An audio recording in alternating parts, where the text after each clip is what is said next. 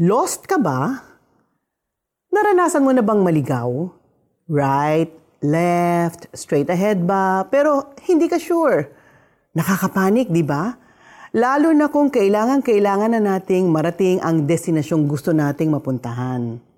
How many times have we heard someone say, ito kasi yung tinurong daan ng app eh. O dito kasi ako pinaliko nung manong na pinagtanungan ko. Totoong maraming paraan para malaman natin how to navigate roads and even our lives. Helpful ang apps, online maps, at maging ang mga napagpatanungan natin sa kalsada. But not all of these ways will lead us to the right path. Sometimes they will lead us down the wrong road. But unlike faulty apps, technical bugs, and mistaken manongs on the road, God will never lead us astray. He does not want us to be lost in our journey through life. That's why He sent His Son Jesus Christ to lead us to Him through the Holy Spirit. Kapag sinundan natin ang iba na nagsasabing sila ang daan patungo sa Ama, naku, tiyak maliligaw tayo. Jesus is the only way to God the Father. Jesus is our guide, our driver in life.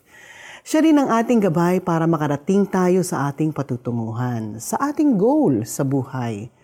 Kaya sa mga panahong tuliro tayo at may forgetful moments, call on Jesus. He will show us the way.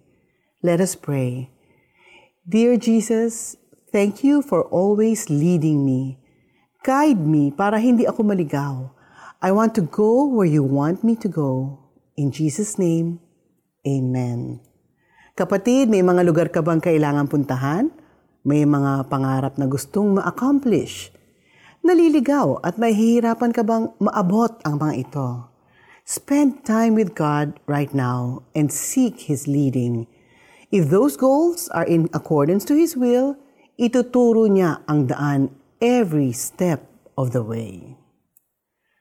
Ang anak ng tao ay naparito upang hanapin at iligtas ang naligaw. Lucas 19, verse 10.